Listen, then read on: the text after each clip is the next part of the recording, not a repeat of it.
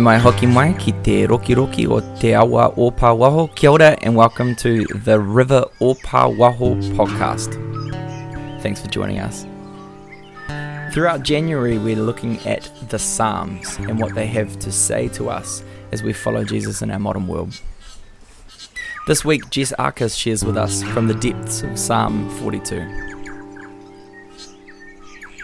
Our prayer is that Jesus would speak to you and that you would know his closeness through times of despair and disorientation.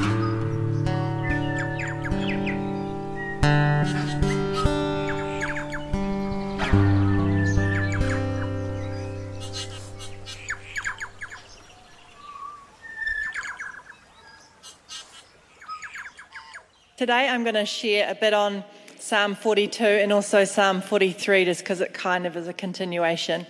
If it's familiar to anyone, it might conjure up images of someone who is in the depths of despair, or waterfalls and crashing waves and deep calling to deep. I promise that I won't be a Debbie Downer and leave us in the pit, just as the psalmist doesn't either like the psalmist, I may cry. I'm not going to make any promises about that, but as James reminded me, that the river o Pāwaho is about authenticity, so I'm allowed to. But just to say, if you're in the sunny, glorious peak of the mountains right now, I'm really stoked for you and celebrate with you, and there'll be something in here for you as well. I think that we all probably know by now, if we've lived at least a few years, that hard things are going to come in life. There's no dodging the waves. No matter how much control we think that we have over our lives, stuff just happens. As followers of Jesus, I think that the question we might ask is what posture does God invite us to be in during those times? Is there an alternative to full blown anxiety or crippling despair?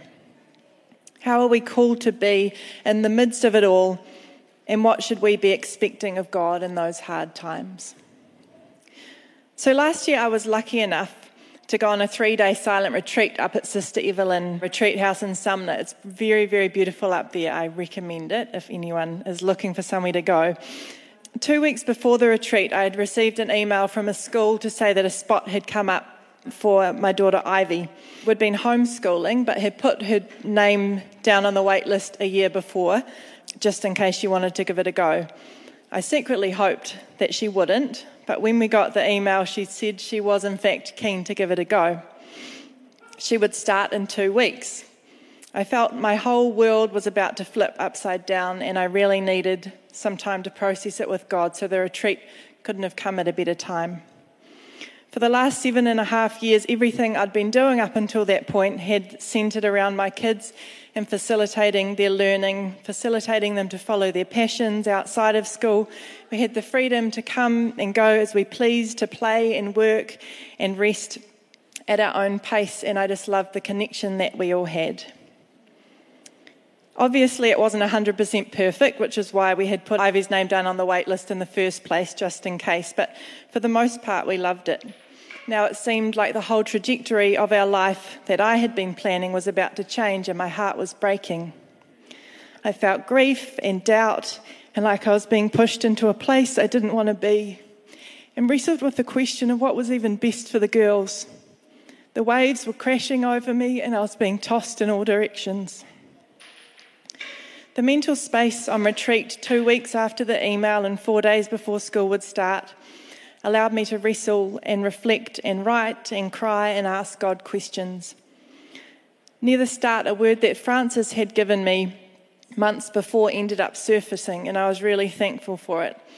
The word was interrupted, and she mentioned that it might be good to look up its musical meaning, as in the interrupted cadence. Now, I'm just going to pause here. I'll pick up the story soon after I've read the psalm. But first, I just feel like I need to say to all of us, including myself, because I'm having to learn this, that different circumstances for different people can bring up the same feelings of grief and sadness. That hard feelings are hard feelings, whether or not we may deem the circumstances worthy of those feelings. It is unhelpful to compare our hard things to other people's hard things. It's unhelpful to try and brush aside our feelings because so and so has it way harder God is bigger than that and wants to comfort all his children. He's big enough to do that and also like to be with people who are in war torn countries and the big things, the big things and the little things, like it's not too much for him. As the deer longs for streams of water, so I long for you, O God. I thirst for God, the living God. When can I go and stand before him? Day and night I have only tears for food, while my enemies continually taunt me, saying, Where is this God of yours? My heart is breaking as I remember how it used to be. I walked among the crowd of worshippers, leading the great procession to the house of God, singing for joy and giving thanks, amid the sound of a great celebration. Why am I so discouraged? Why is my heart so sad? I will put my hope in God. I will praise him again, my Saviour and my God. Now I am deeply discouraged, but I will remember you even from distant Mount Hermon, the source of the Jordan, from the land of Mount Mizar, Mizar, I don't know. I hear the tumult of the raging seas as your waves and surging tides sweep over me.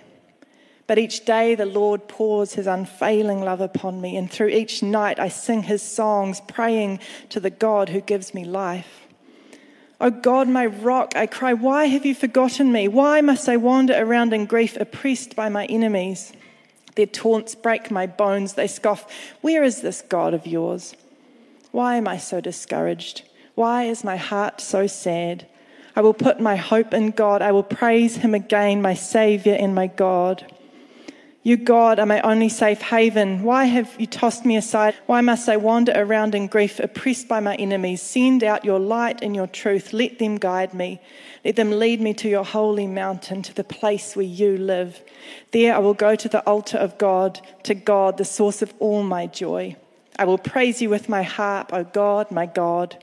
Why am I discouraged? Why is my heart so sad? I will put my hope in God. I will praise him again, my Saviour and my God. So I'm sure for a lot of you it's resonating. But I'm also sure that for some of you, not so much at the moment. That right now, you're at the mountaintop or even lying down in lush grass by streams of fresh water, basking in some good, good sunshine. And if so, that is wonderful. You should celebrate that and enjoy it. It's just as certain that hard times will come as it is that beautiful, freeing, joy filled times will come. So please keep feeling that good sun on your face. God is as much with us in the joy and peace as He is in the hard. So I just think this psalm is so great because it shows the honest ups and downs of human emotions as we wade through the muck of life.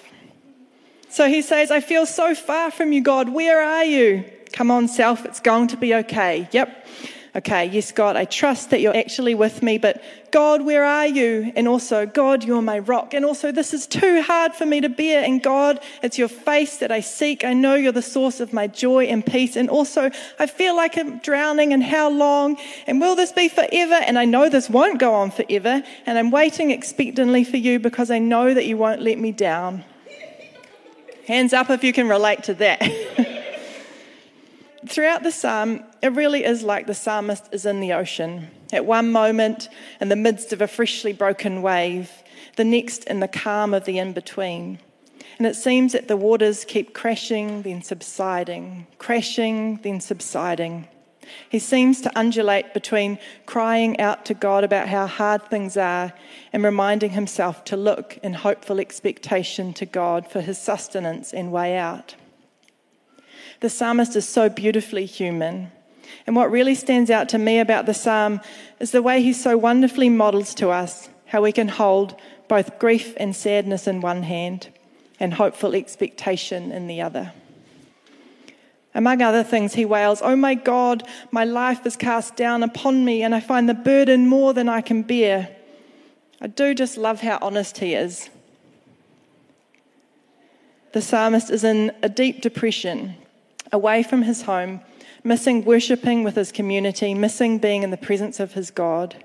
He is feeling the burden of being in a hard place, and he doesn't shy away from letting God know how he feels.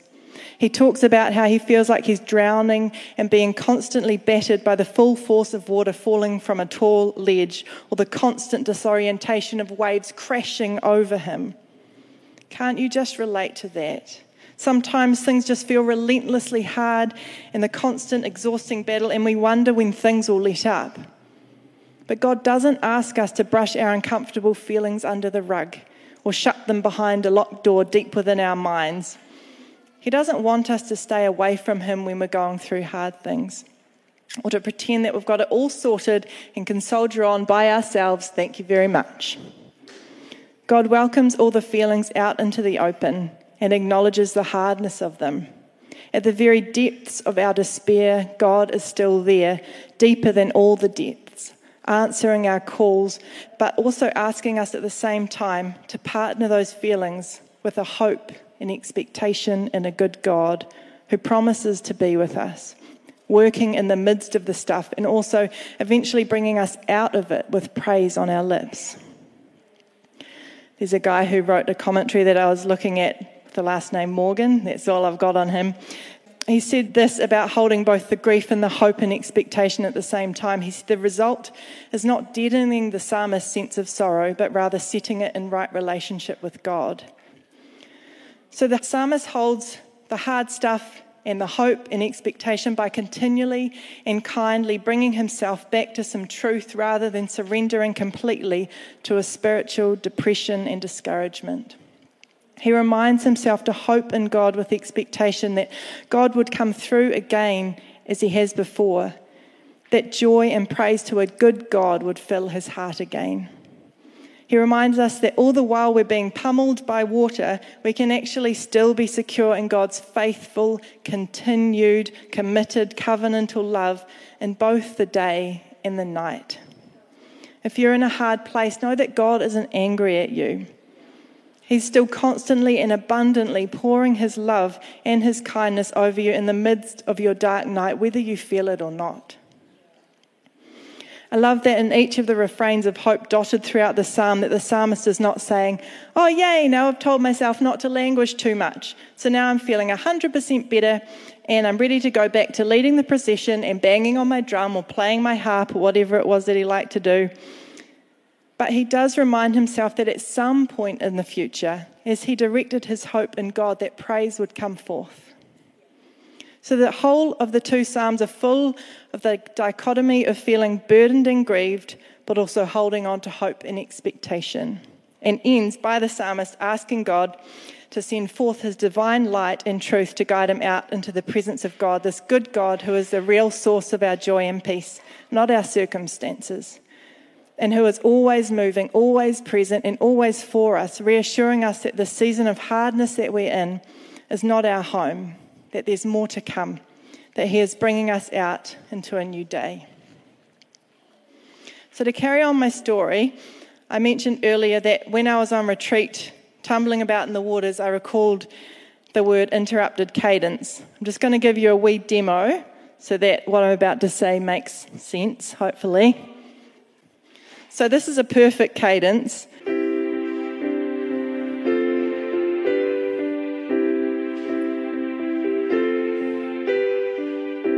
You can see how that kind of sounds like the piece is ending, it's totally wrapped up.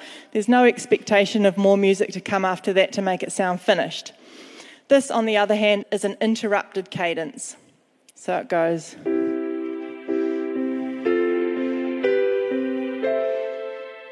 It sets us up to expect one thing and then gives us something different. So it doesn't sound like the piece is resolved or finished, like something has to happen after that to make it actually resolve. So the, the perfect cadence is called a five to one, and the interrupted is a five to six, just so that the next thing makes sense. Anyway, so at the time when Francis gave me the word, it didn't really feel like it applied to anything. But like any word that I receive, I held it like treasure and began to mine its depths, otherwise known as doing a Google search. I came across a wee paragraph about interrupted cadences that seemed to really speak to my spirit. I wrote a little poemy thing about it, as you do, just to remind my heart of what I'd read and to sum up what I felt like God was saying to me. So I'll just read that little thing to you now. So it's called On Music Theory.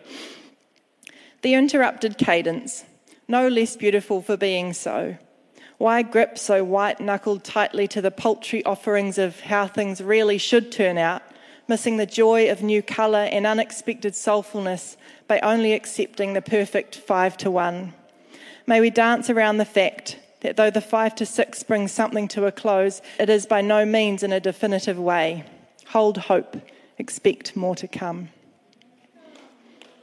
So, as I read back over that poem on retreat that I had written all those months ago, I was able to remind myself that God was with me, even here in the grief and worry and lack of certainty and newness and doubt, offering encouragement for the journey and a hope and expectation of more to come.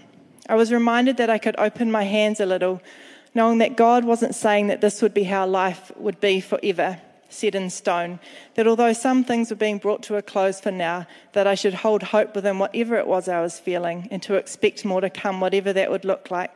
That all the goodness of our previous way of life, the joy, the connection, the purpose, the beauty would be returned, whether with school or without.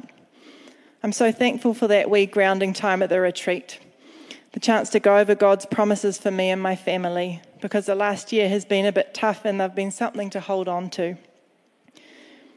Ivy has now been in school for three terms, and it's been a time for all of us of joy and celebration and hardness and praying together and all the talking and the tears and loss and healing and hurting and questioning and missing the good old days. And even now, we all sit on the fences to the best path and we continue to take it a day at a time. Basically, the psalm is an accurate description of the past year. And unfortunately, like the psalmist, it turns out that I'm human too. And I've done a fair bit of undulating between feeling sorrow and aloneness and frustration and forgetting what God had actually said, and then reminding myself, and then lamenting again, and forgetting and remembering, and so on. It's literally only been as I've been writing this talk over the last week that I've seen the parallels between the last year and this psalm. And as with the interrupted cadence metaphor, it has reminded me of the importance God puts on holding on to hope and expectation in hard times. As I sit under God's love and kindness, I'm reminded that I can give myself permission to hold grief and loss and hope and expectation and actually welcome joyful moments all at the same time. I reckon we can, and I have done this, actually partake in little life giving things almost as a prophetic act, like planting some bulbs knowing that at some time different from today, there will be flowers where there were no flowers. Or wearing a necklace that you bought on a carefree holiday 20 years ago to remind your whole being that you have been light-hearted in the past and it will happen again. It reminds our hearts that although things feel a bit dead right now, that we're hoping in God and trusting that He is weaving life amidst the darkness. So we too will weave life and accept the goodness that is still chasing us.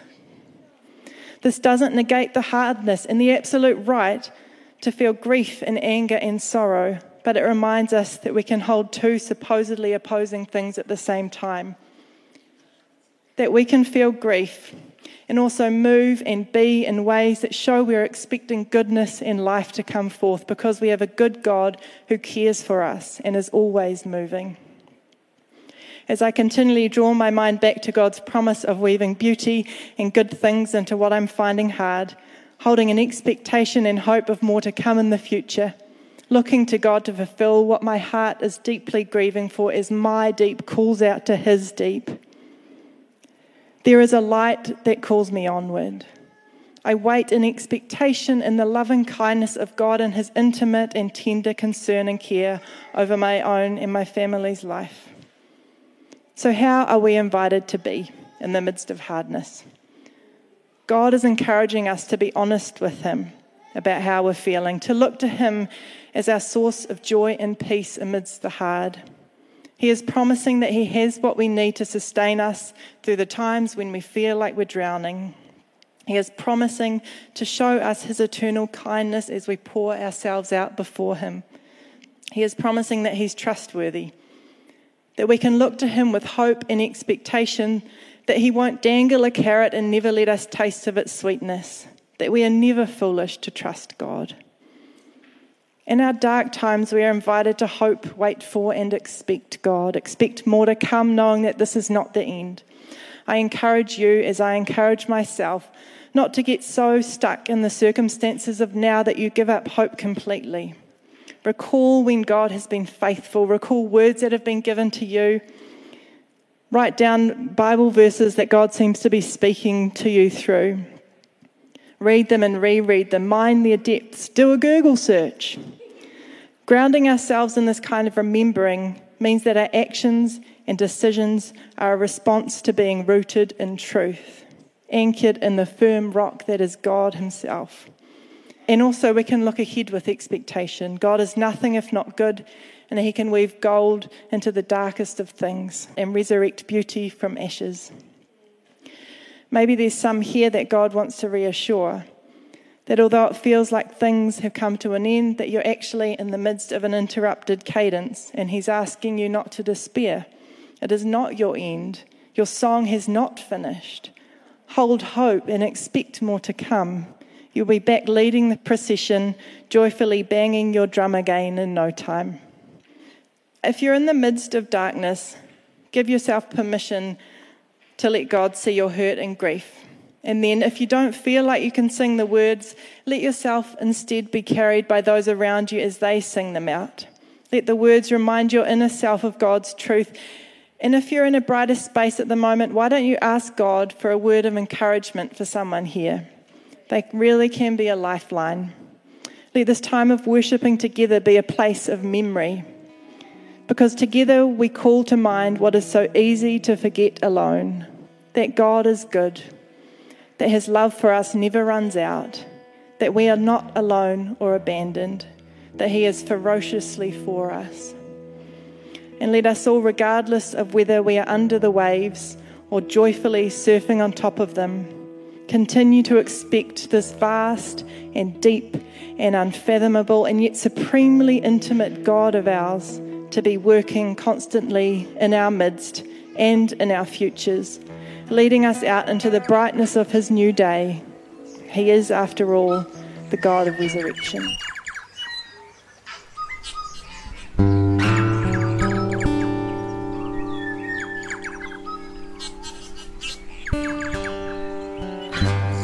And that's us for this week.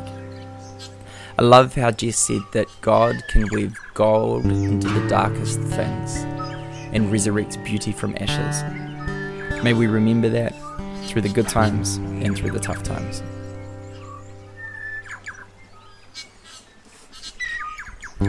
If you want to find out more about our little community, then head along to theriveropawaho.org.nz. But until next time, te aroha noa me te rangi mari e ki a koe. Grace and peace be with you.